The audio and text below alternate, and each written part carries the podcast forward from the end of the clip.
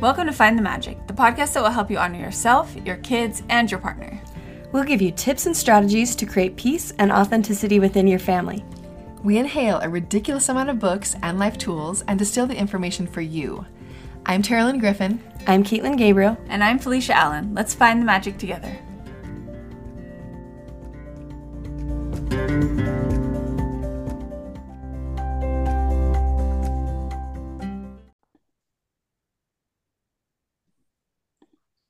Hey, everybody, it's Felicia, and I'm going to start us off with a high five today. Um, Wes is two and a half ish now, and she has decided that she is done taking naps, her version of naps. That means in her bed when I choose her naps.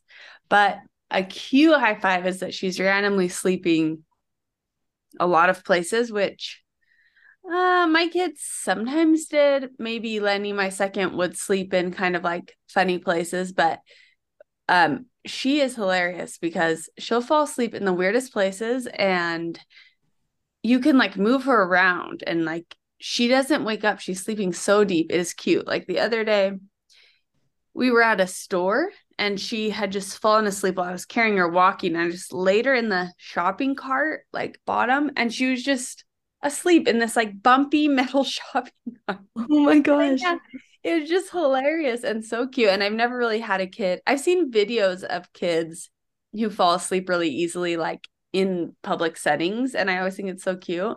And she's my first that actually does that. So it's a high I have I have never had a kid who will do that, and that is adorable. But can we also just have a moment of silence mourning that official nap time that's a lot. I mean like i feel that viscerally for you. I know when that time leaves it is like oh man it's an end of an era of it's so sad. a large chunk of afternoon time so i'm sorry for you.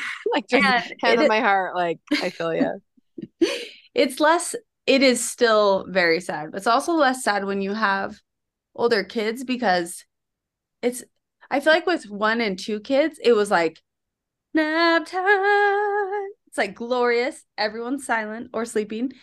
But then once I had Sunny, like three to four, it's like there's somebody around at all yeah. times doing something. So mm-hmm. yeah, it's sad because two year olds they can't handle themselves. Yeah, they need help.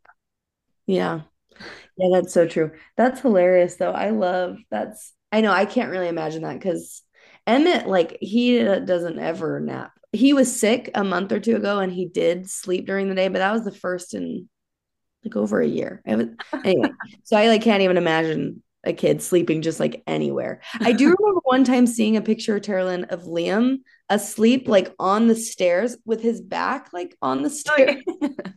I still have this really great visual of it. And like people were like passing him on the stairs and he was just like asleep. Mm-hmm. It looked so uncomfortable, but he was so mm-hmm. cute. Uh, yeah, that actually was adorable when Liam did that. And Liam also sleeps with his eyes oftentimes partly open. So wow. It's a great, it's I don't know if it was in that picture specifically, but I have many great pictures of that too. I have seen I've actually seen Liam fall asleep in a couple random places. Yeah, that's true. I don't know. I guess I, have never had one where you can like move them around a lot. Yeah. But yeah, you're right. Maybe it's a youngest child thing. They just do end up sleeping weird places because they are tired because they're trying to keep up with their older siblings. Yeah. So. like the stairs or shopping yeah. carts. that could be it. That's hilarious. Um, okay. Well, mine is a face palm. And mine is so yesterday I I was putting so there's I have one of those blue blocking light bulbs and I had I had taken it out of where it was before and I was like I'm going to put it in Emmett's room because he always wants to turn on the light inside his room at night and because he wants to read and stuff. And we do have a night light but it's and it's supposedly blue blocking but um it's kind of too dim for him to cuz he sometimes likes to look at books which I'm okay with and I feel like that's but anyway, but it's hard because he can't really see super well because the nightlight is kind of dim. So he always wants to turn on the top light. And anyway, so long story short, I was changing that light bulb yesterday. Like I finally, and I've had it around forever and I just haven't done it. And finally, I was doing something. I'm like, okay, like I'm gonna just get this done because I hated it. Just like I would find this light bulb in random places, and I was like, okay, I just need to put it up so it's done.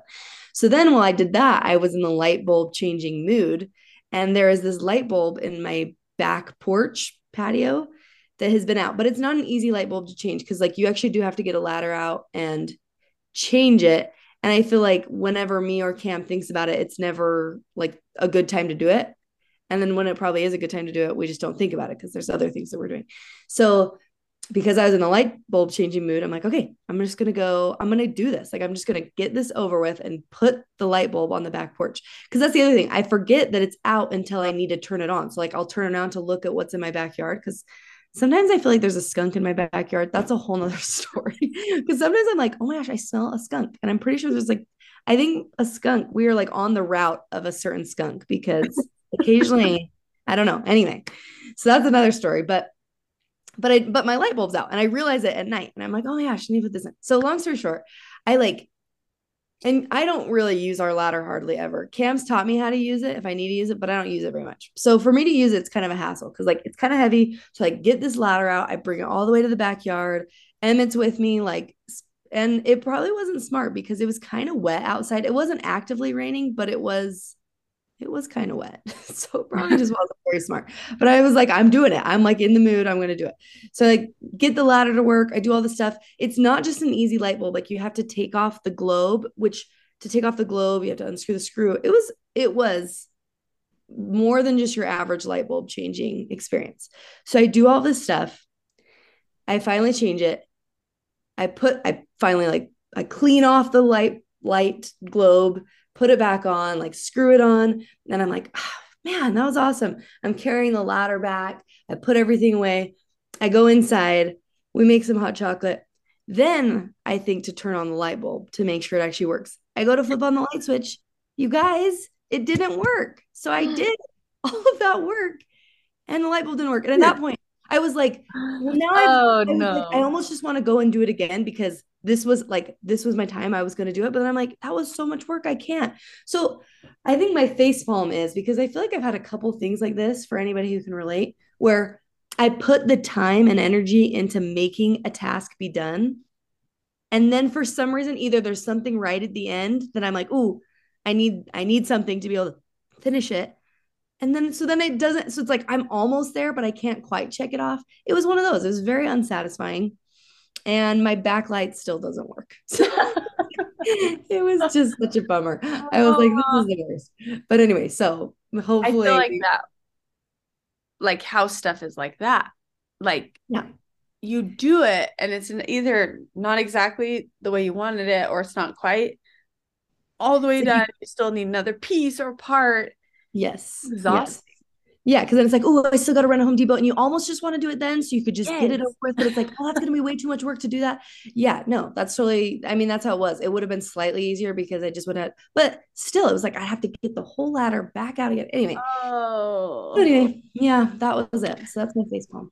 Oh, Caitlin, I'm sorry. That story kind of makes me tired because I understand that feeling. Very frustrating. Yeah. yeah. oh man. Okay. Well, mine's also a face palm.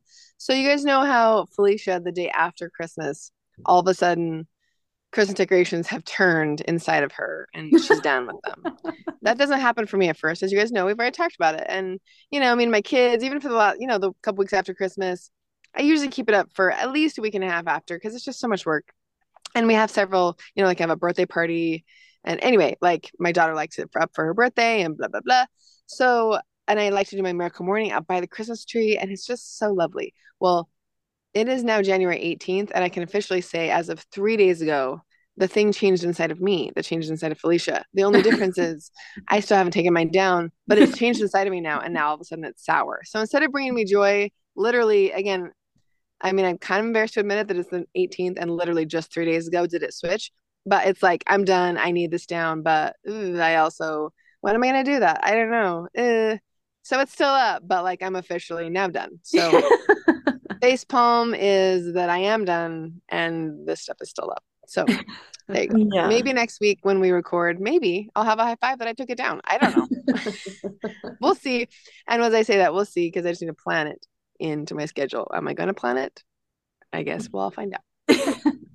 I think that's uh, why I, another thing that makes me like the end push to take him down is that usually Parker is home for mm. a few days around Christmas. I'm like, yes, I need you here when we do this. So I take advantage of the because it's a lot of work. Christmas it is a lot of work. Yep. Yeah. A lot of lifting things and boxes and stuff. Yeah, mm-hmm. it's so true. Um, yeah, I can totally relate to that. I think I also try to get it down earlier because I do, I don't like that sour mode because I'm like I don't want to feel sour towards this, and so I try to do it before because I feel you. It's not yeah, I get you, I get you. That is a face palm. Well, let us know how it goes next week. We'll follow up if we want.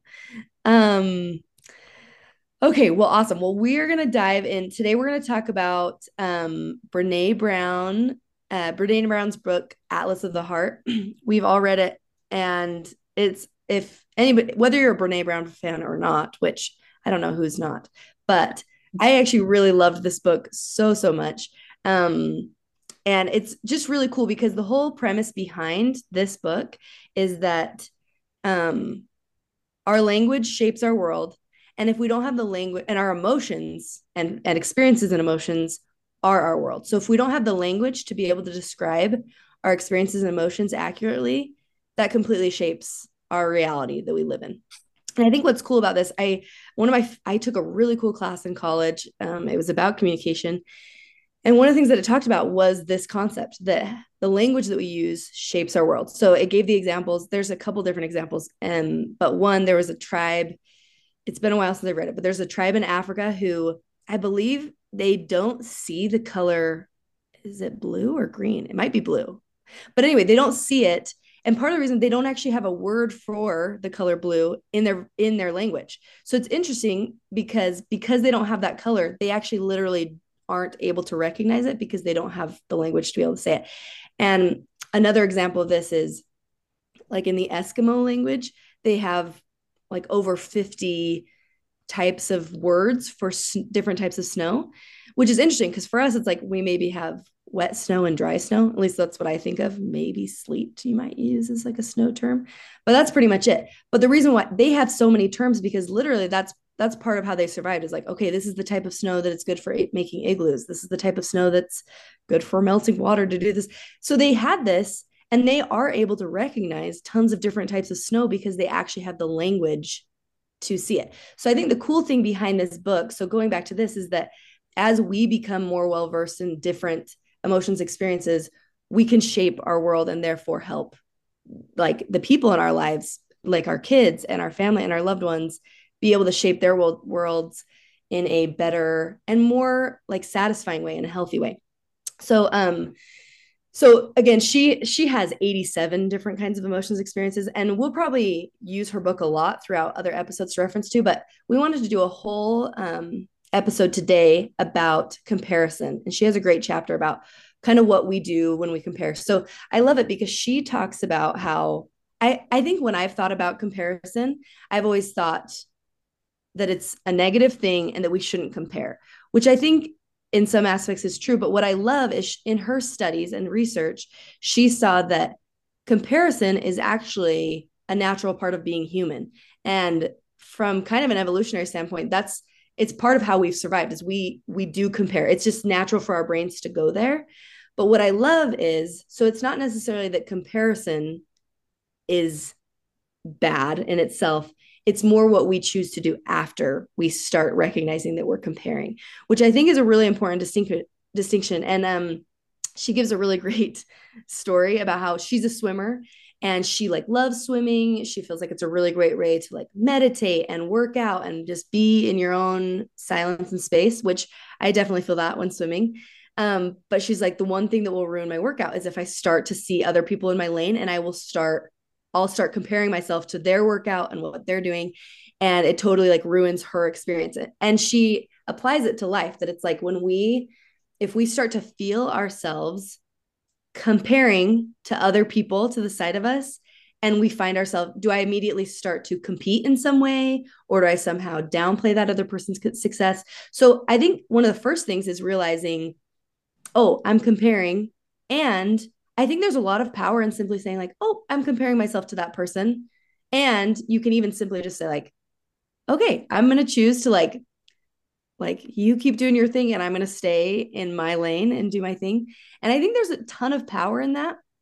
Um, because I think again, just simply recognizing and having the language to see it um brings so much power.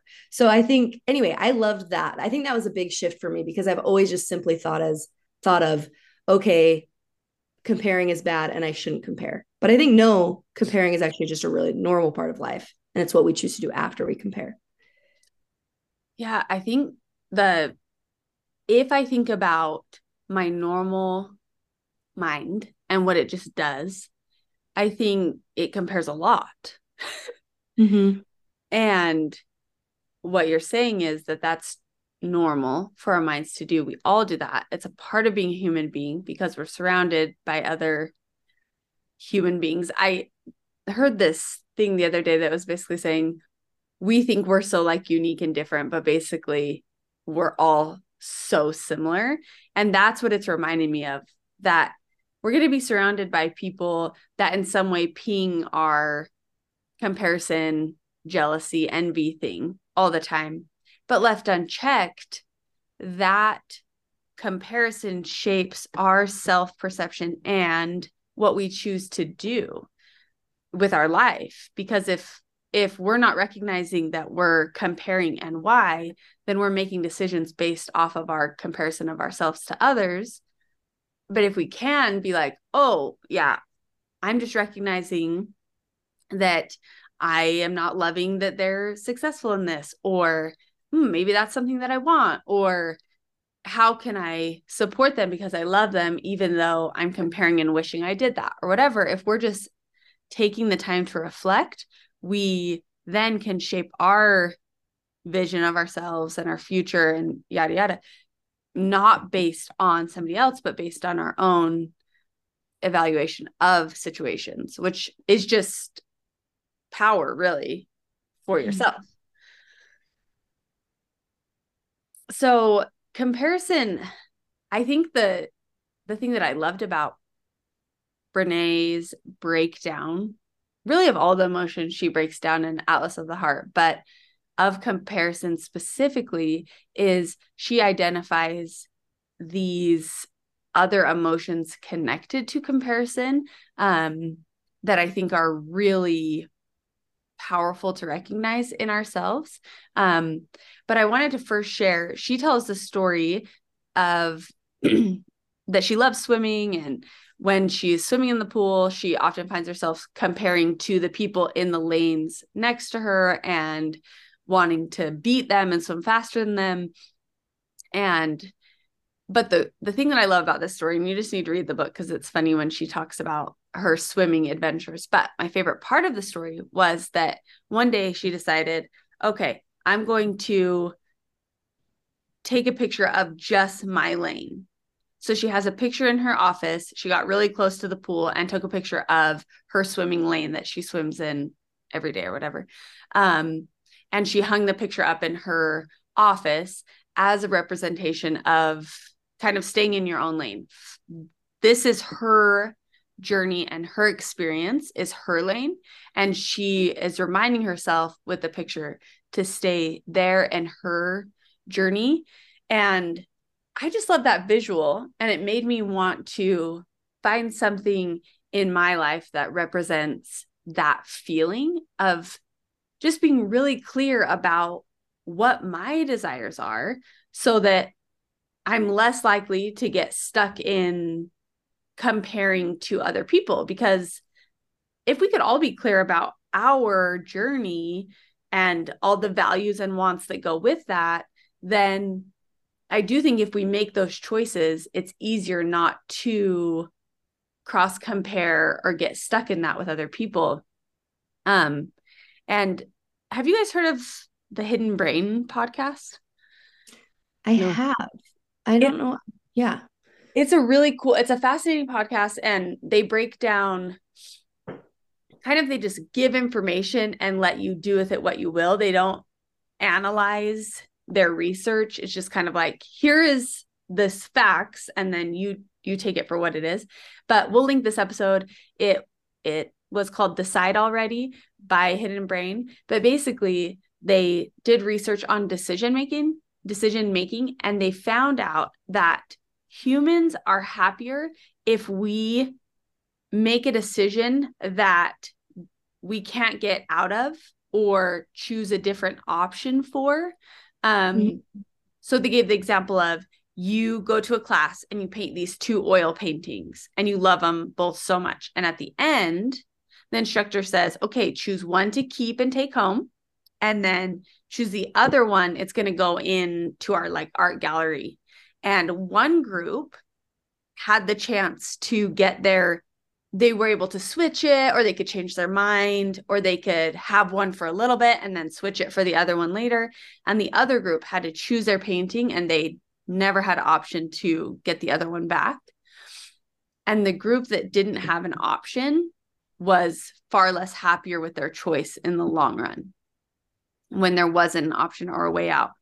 And wait, wait can you, you say that again the ones who did not have the chance to change their mind were less Happier. happy or more happy? No, more happy. Got it. Yes. More happy.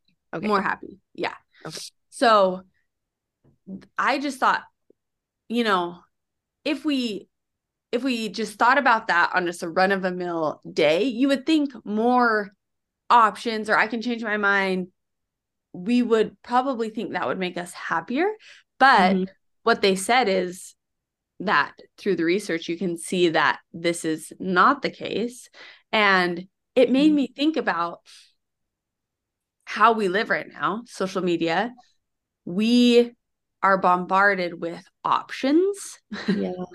and a lot of them really shiny and a lot of choices. And we can always do better or different or more. And I think it breeds that discontent yeah. with our own personal choices.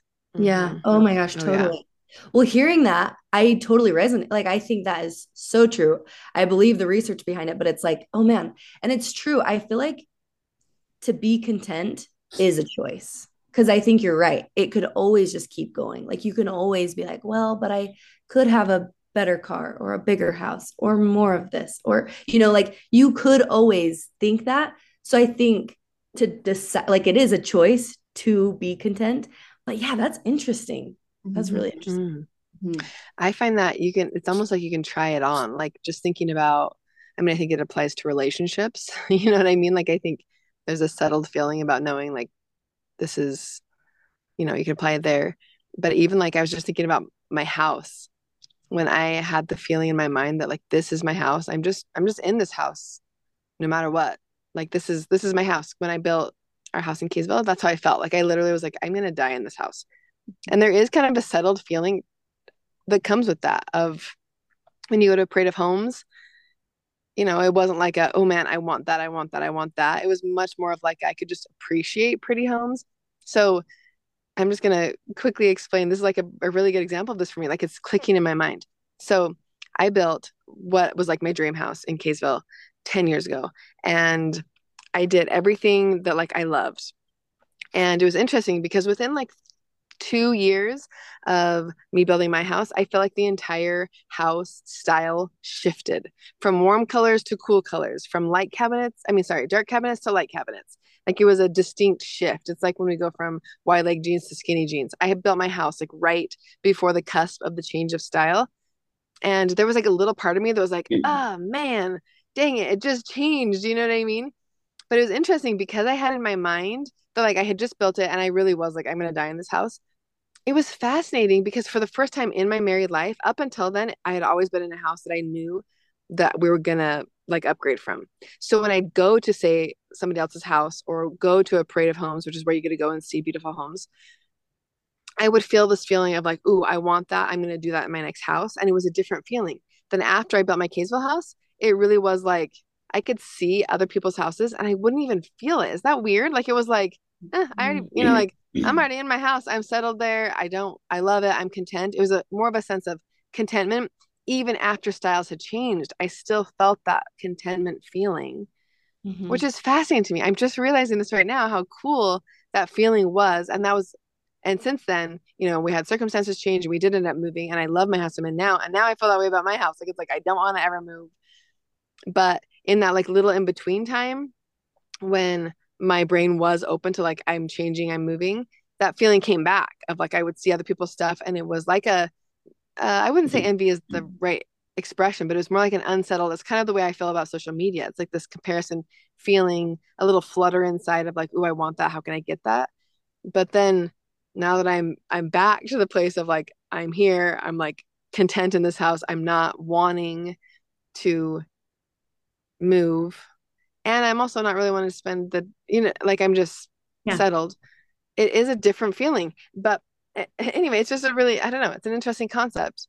Like that as you said that Felicia, that like really resonated with me. That's just from a house point of view, but it's it shows how it is easy for me to be happy for somebody else's really up to date, beautiful style if I'm just settled in my own, like I'm not planning on changing anything. You know what I mean? I'm not having to go through the deliberation of like, oh, should I sell my house and buy a new one? Ooh, you know, because mm-hmm. I'm I've already decided, you know? So I think there actually is power. I'm wondering how we can apply that to different sections of our life. Maybe that's where people talk about, I mean, I'm just talking about all the things that specifically in social media that makes me feel that fashion is a way it makes me feel that. Is there a way to get that settled feeling? I guess that's why people do timeless pieces, that whole concept of minimalist wardrobes, where it's like, I am doing more of timeless concepts. So I don't have to always feel that like constant frantic, like, oh, there's a new style. I got to have it. Instead, it's just like, this is my timeless style.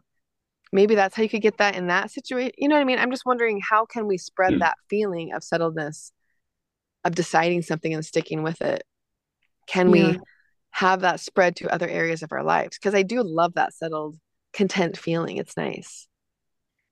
Yeah well so let me well let me just quickly ask maybe just a follow-up question here because so if i'm understanding this right felicia what you were saying with with that experiment that they mentioned in the research they were given they were told okay like you're going to make your decision and then you don't have a choice which i feel like sometimes in life that happens especially pre-adult right? It's like when you're a teenager and a kid like there is a lot more of that like okay yeah once you make it like there's probably a lot more of someone else holding the boundary but then when we're adults again we're the adult. So i feel like we don't necessarily always have outside forces creating this like okay once you make this decision now you know like we're gonna you're gonna stick with it. So i i wonder if then it does just come down to us like in our mind saying like okay i'm gonna do this and i'm sticking with it because we don't always have those outside forces saying like okay now you can't go back.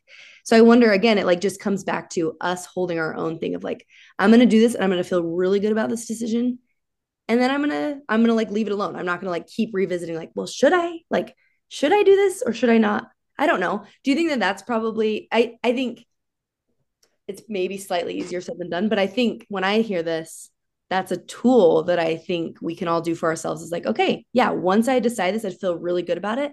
I'm not going to keep revisiting it because then that's just creating like more angst. I'm just going to let it, like, I'm going to move on. Yeah. know.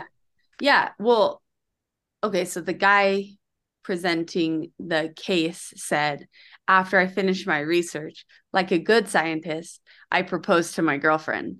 You know, like I had been keeping my relationship in a place where I could. You can yeah. always leave a marriage, and I'm not saying choose somebody, marry them, and never get divorced because obviously there's tons of reasons to get divorced that would be healthier. But mm-hmm. his sentiment was I'm am going to make a choice instead of leaving these things open ended. And when you're saying like, you're talking about homes and then like, yeah, not changing constantly, like buying new stuff. Or if we think about like bigger, even if we go into like life decisions, I think there's an element of nailing down your values. So maybe with fashion, one of your values is I want to be environmentally aware. So even though I might feel a little ping of comparison when I see other people wearing new pieces and updating with current fashion, my core value is you know, to recognize the cost on the environment. And so I'm going to choose to wear more timeless pieces or to buy less because of my core value. So maybe that's like a route we could go down with whatever we're trying to determine in our life is like what I guess what's the kind of person I want to be and how can that determine the decisions I make so I feel settled in them so then I'm not comparing constantly. I don't know, that mm-hmm. could be helpful. Mm-hmm. Yeah. Totally. The thing that's coming to my mind is Janet Lansbury actually in parenting. She says, make a decision and then she'll say, no, you can change your mind later, but that you're not in limbo. Like it isn't like a, you're in the decision making process for a long time. You know what I mean? Like mm-hmm. just make the decision and, you know, like do it. And then, yeah, like if, if literally things change later or you go back and think, you know what, that wasn't a great decision then you can you can to your kids be like days later be like you know what that i'm going to change that you know what i mean so it isn't that you're trapped but the concept is that you're not just constantly in the should i should i not should i should i not? concept. Like you can make a firm decision with confidence. And then yes of course we're in charge here so we can change our minds later. But not in that limbo state that like feels good to me. Like mm-hmm. make a decision. Just feel firm about it. Go with it. And not stay in that like just limbo. Mm-hmm. and i like what you're saying about values that really works for me i'm feeling a little bit of a prick as i'm sitting here in my closet recording looking at my clothes thinking i really need to adopt more of a minimalist um more of a settled standpoint you know what i mean because it is so easy to be like oh my gosh that's so cute i'm mm-hmm. just gonna get it but that is an important thing to me not to just I don't want to just be an ultra consumer. You know what I mean? So I'm feeling a little prick there, but I, I think that there's an opportunity here. So I'm going to go with it. Yeah. yeah, I like that. If you could analyze that, could be a fun thing to do in the new year, like in the different parts of our lives. What are our values so we can feel settled in our decisions? I would love if that could help with my comparison. That sounds fantastic. mm-hmm. Yeah, I love it.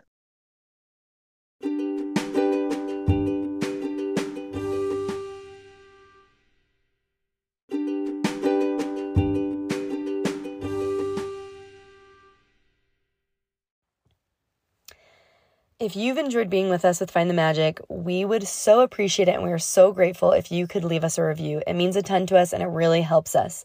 So, we do read all of the reviews that come through and they mean so, so much to us.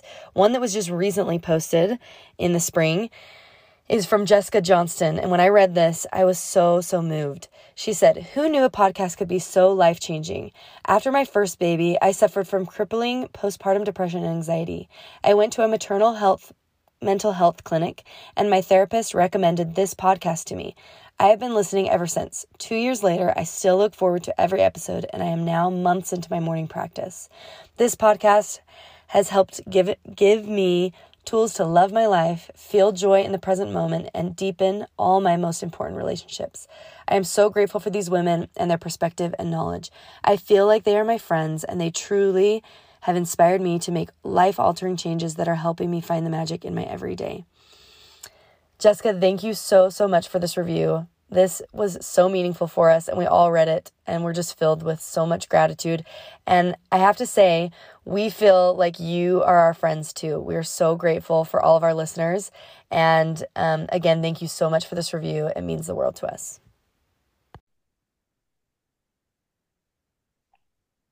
Okay, let's shift gears here. We're going to briefly define resentment. I mean, sorry, we're going to briefly define jealousy and envy according to Brene Brown's book, Atlas of the Heart. We have an entire episode on this concept, so I'm just going to briefly define them. And then if you're more interested, you can listen to our past episode about it. But when I first read this, it blew my mind because I actually didn't even know that there was a difference between jealousy and envy. I thought they meant the same thing. So I use them interchangeably. But to me, this is a really powerful concept. Envy is where we have somebody else has something that we want. So it could be we want to look like them. We want to have their house. We want to have their spouse. We want to have their career. We want to have their whatever it is, their appearance, whatever it is, we want what they have. That is envy. So, a way of saying that is envy is generally between two people or a person and a like a singular concept or a, I mean, you could even say a group, but jealousy is that we are afraid that we are going to lose something that we already have. So that oftentimes an easy way to put that is it can be between three people, right? So I'm afraid I'm going to lose my friend to another friend or my my spouse to another person or to a hobby or to whatever. That's jealousy. So and I guess in a hobby's case, it isn't between three people, but it's between that and an entity or an activity, right? So envy, somebody has somebody, somebody has something that we want. Jealousy is we are afraid of losing something that we already have. To me, those two things are really, really helpful to clarify. And what I found when I heard that definition was I say jealous oftentimes when I actually mean envious. So somebody goes on a great vacation and I'm like, oh my gosh, I'm so jealous really actually I'm I'm envious. I'm envious that they just went on that great vacation, right? So it's an important distinction because it helps us. It's interesting because like Caitlin was saying, the language we use gives us the power to feel it. And since I've known the difference inside of myself, I can identify those differences and it just makes me much more aware of myself and able to process it in a much more effective way just knowing that difference. So to me, that definition, those definitions are really powerful and I just think it's really helpful. I want to add something there too. I think something interesting that Brene Brown talks about is that um, sometimes we can feel envious or jealous. And sometimes we might even think, like, I want that and I don't want that person to have it. So it's like, I want that mm-hmm. and I like, I want, I don't want them to have it. But that's not always the case. Sometimes we can just want something and it's like, you know, like with a vacation, it's like, ooh, I'm so jealous. That's not like, or, you know, I'm so, it would be envious. Um, but it would but it's not necessarily that i don't want you to have the vacation. I just i want that too. So it can be both which i think is is good to recognize because i think at least for me sometimes just when i think about jealousy or envy off the top of my head i more think of it as like the really negative where it's like ooh like i want it and i don't want you to have it. But it doesn't necessarily have to be that. So again i think it's yeah. for me i think it's actually kind of good to recognize that it's like because again i think sometimes with these more negatively perceived emotions, it's like, ooh, I just don't want to feel that at all. But again, it's good to recognize it's like, ooh, I am feeling this. And it's okay to. Mm-hmm. It doesn't even necessarily that I mean that person harm. It's just, ooh, I kind of want that in my life. What does that mean uh-huh. for me? Is this pointing yeah. you in a certain direction? So I don't know. Yeah. And it's okay to feel. She actually, I love it. What she said. She said, she just, she's really funny, and she's like, you know, I want to tell somebody, you know, yeah, I'm envious of that, but I promise not the malicious kind, like, like, uh, the kind where I actually want to hurt you so you don't have it. But the thing is, what I'm, I guess the point I want to say is, Kaylin, I, I'm glad you brought that up because there are times that we all feel the kind of envy where it's like, oh, I want that. I, actually, it's interesting because for me, when I feel envy, sometimes I find I'm feeling envious, but then when I really analyze it, I actually don't actually want it which again, this we go into this in our episode, but other times it's like I want that and I'm happy for that person to have it, but I also just want it. But there are times where I feel that malicious envy where it's like I don't even want you to have it. I don't want anybody to have it because I can't. I feel like I can't. And so therefore no one, I don't want nobody to have that. and there doesn't need to we don't need to add shame. I guess the only thing I want to add here is we don't need to add shame to yeah. that feeling. Then we have to feel bad that we feel malicious envy. We're yeah. going to say, whew, yeah, we got the spiciest kind of envy right now, the malicious kind. Yikes. Doesn't feel good. I feel it. I'm not going to act on it, obviously, because that's who I want to be. I want to be the kind of person who doesn't act on malicious envy, but I'm feeling it. So we can still process it, even identifying it when it is the sharpest kind. You know what I mean? We can still identify it, see it, and process it through us. We don't have to add shame on top of it for mm-hmm. feeling that, right? So shame will just make it worse. So I just want to point that out as we're processing emotions, even these really rough kinds. We can just identify it, process it, maybe do some thought work around it. Maybe say things like, you know, she says to her little swimming people next to her, you know, have a good swim, friend. Like I can actually practice saying, okay, hold on, hold on. There is enough in the world. You can have that, and it doesn't take from me. Anyway, that's a good practice. Yeah. I love that. Something that helps with me with that, um, because I've heard people say like the there's enough pieces in the pie, but for some reason that imagery doesn't always work for me because I'm like, well, but there's there. I'm like, there's only one pie, and there is, you know, like for me, I'm like that imagery doesn't totally work. But I did read this, and it, it's probably one of those quotes that a lot of people are aware of. But when I read it a while ago, I was like, oh, I love that, and I think it's from the Buddha, and he says some. It's about flame and how it's like flame is one of those things that like you can share it and it never diminishes the light of its own candle. And I like that in terms of because like, oh, that makes sense to me. Like it so many people can have the flame and it can infinitely go on and it never diminishes, like it never goes out and never like takes anything away from it. And I like that when I think about it. And for some reason, that imagery actually does help me when I think in terms of this. It's like, oh, there actually, there really is enough. Like for me to be able to feel this and to share it. And I think you can apply that imagery to a lot of things. But for me, I actually, it's one of those things that I think actually helps me when I think about like, yes, I can have it and other people can have this too. And we can all like it doesn't diminish anybody. You know what I mean? So I like that. Yeah, that is a really powerful imagery. Um the part of envy that really kind of pinged me, the part of envy is resentment. Um when I was reading this, I don't think I realized or connected resentment with envy. Um, resentment for me is often, it's kind of like a low grade, like background, like angsty kind of like annoyance feeling. Um, and in the book, Brene says that resentment isn't actually, I think off the top of our heads, we would say resentment is a form of like anger or frustration, but it is in the envy family. And I think just making that distinction is so powerful because it's recognizing that we are upset, judgmental, mad, um, angry, whatever, because we want something that somebody else has, or we we have this something that we want but we're afraid to ask for um, or we're not setting a boundary about something and so somebody else is kind of like walking all over us. Those are all things that can lead to resentment but it's actually being envious of something that somebody else is doing or a boundary that they're setting or a way they're doing um, something. And for me it's it often comes out as I'm perceiving like an injustice or unfairness. Um, mm So it's like, I'm doing it this way. I'm, you know, completing this in this way. And somebody else isn't caring or meeting or living up to an expectation. But really, when I look at the situation, it's, I'm envious that they're able to get to this space that they're in and i'm over here still upholding this expectation. And mm-hmm. i think just hearing that switch in my mind was so powerful because if i'm putting resentment in a frustrated anger family i'm still like shooting that outward and thinking that the other person needs to do something or change or be different or i'm judging how they're doing it. But mm-hmm if resentment is in the envy family, then I'm realizing that I can't control anything that that person's doing, which is true.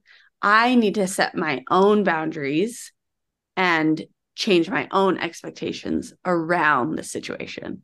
And that just was like, I feel like this is going to settle so much resentment for me. mm-hmm. Yeah. I think I heard her say on a podcast, and I can't remember which one it was, but she said something like, resentment is holding somebody else accountable for my choices. So mm-hmm. I'm mad that that person is relaxing while I'm working because I have chosen to do this work. you know what I mean? Mm-hmm. But then I'm resentful of that person for for relaxing. You know what I'm saying? And for me, that like statement also, I'm with you. It resonate inside of me. If I'm feeling resentment, that means I'm holding somebody else accountable for what I'm choosing to do because I want, because yeah, I, I want to do what they're doing, but I'm choosing to do something else. and or you know i'm not allowing myself something and i'm holding that person accountable for it like i'm mad at them for doing what i want to do or i'm mad at them for living a life eh, but it's really envy inside of me you know what i'm saying so yeah i think i think that i'm with you it feels like a key like mm-hmm. unlocked. I have this is inside of this is an inside of me thing for sure. Yeah it's beautiful. Well and so i think for anybody who's thinking this because i think resentment is something that is felt by everyone at some point or another. And um and so i think i love the question that she says what do i need but i'm afraid to ask for? So if you're feeling resentment i think that's a good tool. What do i need but i'm afraid to ask for? And then then go from there. So i think that's when we do start to feel those feelings we can be curious about it and then ask ourselves that question and move on from it um okay and then the last couple things that we're going to talk about is something called Schadenfreude and Freudenfreude, which these are German words that um, basically she couldn't find an equivalent in English, so we have the same thing, but it's a compound word. So so Schadenfreude means that it's pleasure and or joy derived from someone else's suffering or misfortune. So it's like someone fails and you're like, ooh, yeah, like they kind of deserve that or something like that. Um, and so I actually hadn't really heard this term used a lot, but I I really I really like both of these terms. And so one of the things about this is that it is born she talks about how it's born out of infor- inferiority rather than superiority. So like if we start to feel that, I think it always comes from a place of insecurity. So again, I think it tells us something about ourselves more than anybody else if we are feeling these things. Again, I think the cool thing about any emotion or experience um is that it's a message to us. It doesn't mean that you are this person. If you like, it doesn't mean that this is who you are. It's a feeling, and we can be curious about it. Like, ooh, I'm feeling, I may be feeling a little bit happy that this person failed. That's interesting. Why do I feel this? Because it's it's not healthy for us to feel like if we continue letting it go unchecked, I think that's when it becomes damaging. When we just see it as simply an emotion passing through and we're able to process it, then I think it can be a good message for us. Like, hmm, that's interesting that I feel that way. Rather than, I think sometimes we might not always recognize it for what it is. And I think that's kind of when we can get tripped up and it can create more harm to us. Like, it's not healthy for us. Um, and then Freudenfreude, something that I, so this is actually more joy because of someone else's joy kind of is what it translates to. So um, it's the opposite. So it's like we're rejoicing in the successes of others and it's a subset of empathy. And brene brown talks about this that she feels like this is actually something that we far underestimate is the the ability to feel joy when someone else feels joy. Um, she tells the story about with her kids they her and her husband they give the example of she calls it flame keepers. So she says like good friends are the people so like if you're holding a flame out in the palms of your hand, good friends are the type of friends who if there's a wind that picks up, they come around you and they put their own hands around your own flame to to keep it from going out. So like those are the good kind of friends that and then when, if your flame is shining bright, they're not the kind of friends who are like kind of trying to like put it out or those kinds of things. You're not a flame putter outer, is how she put it um, and you do the same for them. And i love that. Like i think that's a really cool example to give with our kids and for ourselves that it's like are we are we like helping other people's flames shine and are we excited when they are shining? Or are we kind of like feeling a little bit of like ooh they're so bright though. Like i don't know. Is that gonna is it affecting me? Am i not as bright because of it? We can simply i think seeing it as in that way of like we help each other and we both like we both do it. Those are the good kind of friends. I just really loved that example she gives. And i love the idea of cultivating this more because i mean i definitely feel both. I've felt both the enjoyment when somebody else is fails. Like i felt that little bit of smug like ooh, ooh yes. Um or that feeling when somebody's succeeding and i don't feel good about it. And neither of those actually feel good inside of me right? Like it's like a sour kind of feeling when misfortune happens to somebody else and I feel that little smugness, it feels sour inside of me. So it isn't even enjoyment, it's like a sour feeling. And then obviously, if somebody does good and then I feel bad about it, I'm just in the end, I'm just feeling bad. So I'm literally just making myself also feel sour. but mm-hmm. this concept, so just to be clear, I have done both of those two things. But Freud and Freudenfreude, this idea of actually genuinely being excitement, excited for somebody else's success. And this is fun because I'm when I think of my kids, oh my gosh, like when they reach one of their goals, I only feel Freud and Freudenfreude. Like I am just thrilled for them, right?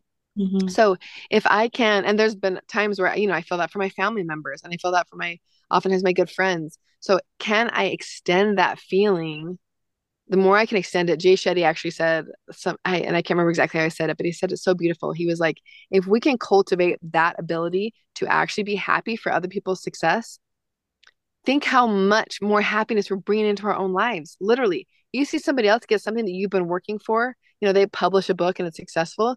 Instead of feeling that like, ugh, if I can genuinely be like, oh my gosh, that is so amazing and only feel happiness, first of all, I'm feeling happier. So that's a win.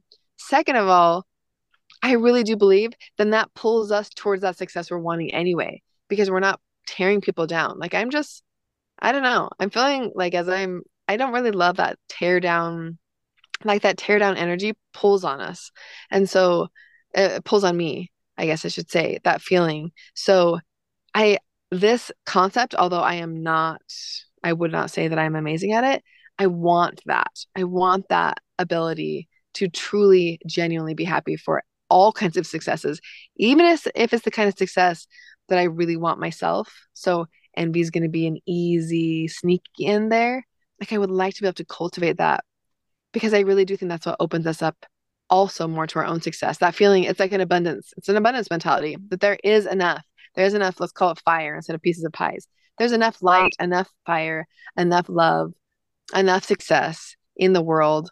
And I don't know about you guys, but what is the practical cultivation of this? For me, the practical cultivation is simply the name I think is powerful. I am feeling Schadenfreude right now, which is not what I'm wanting to feel. Can I transform it into Freudenfreude? Is there a way to cultivate this happiness? So sometimes I try to imagine a practical form of this is I can't imagine this person being somebody that I really do love. Because again, for my kids, it's easy to feel that.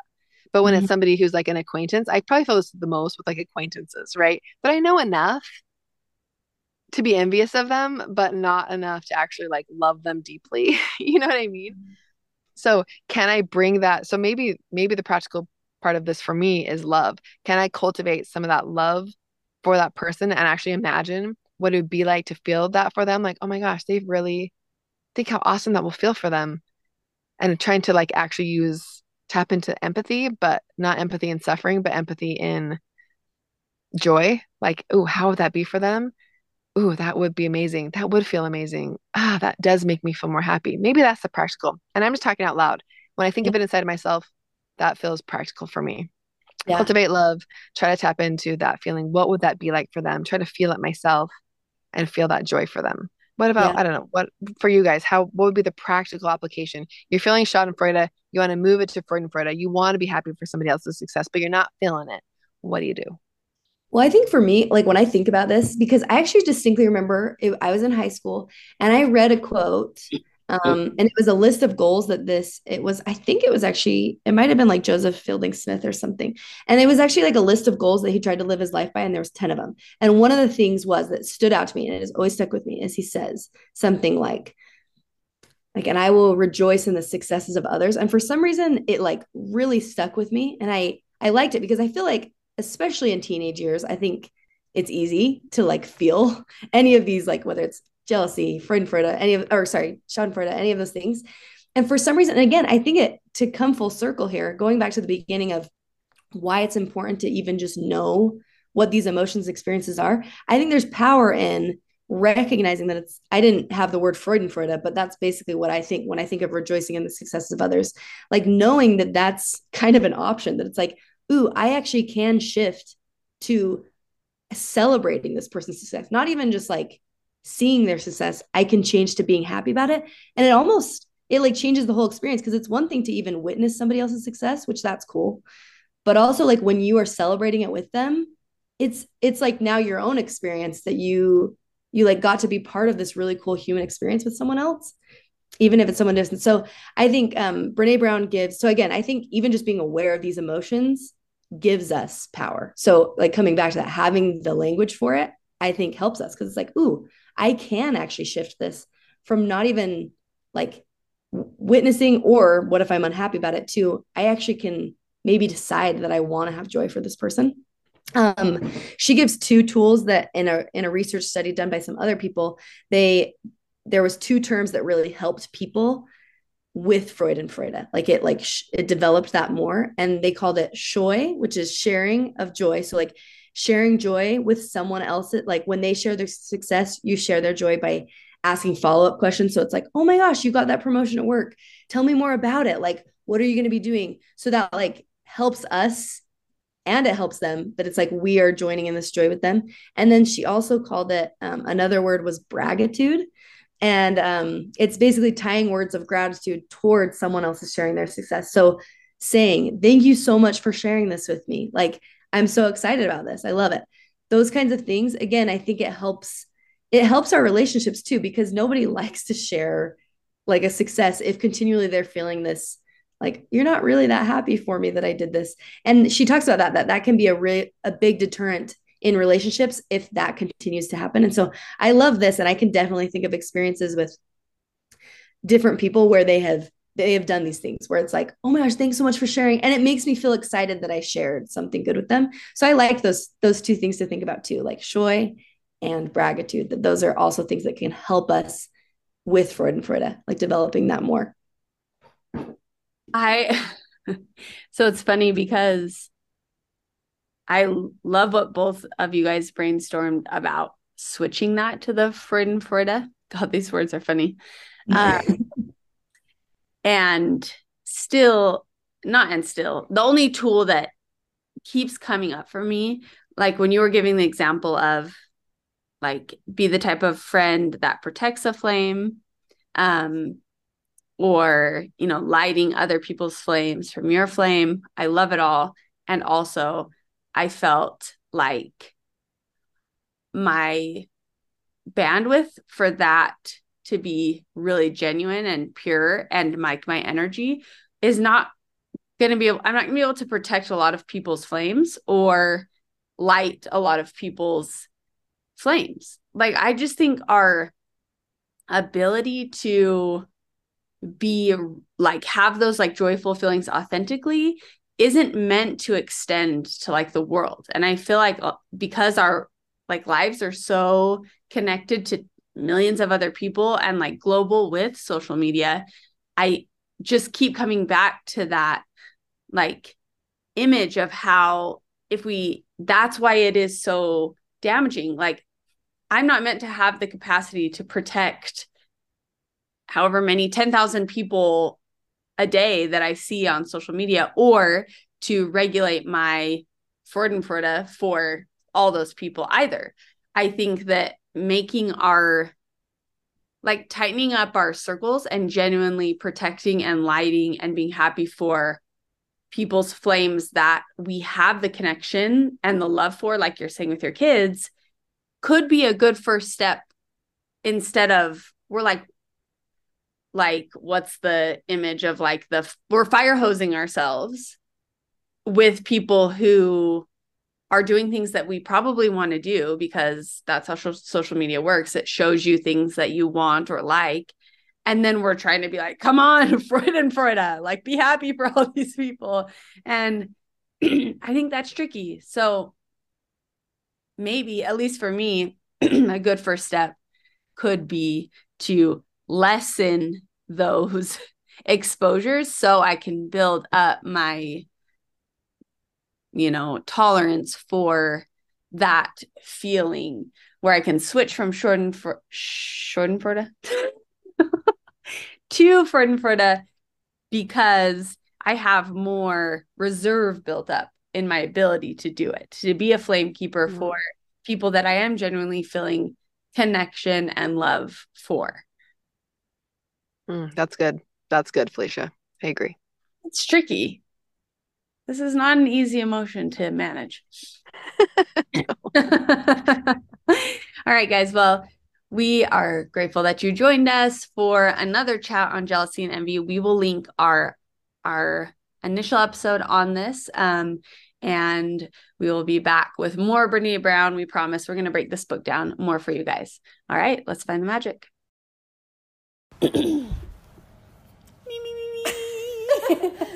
Brown cows.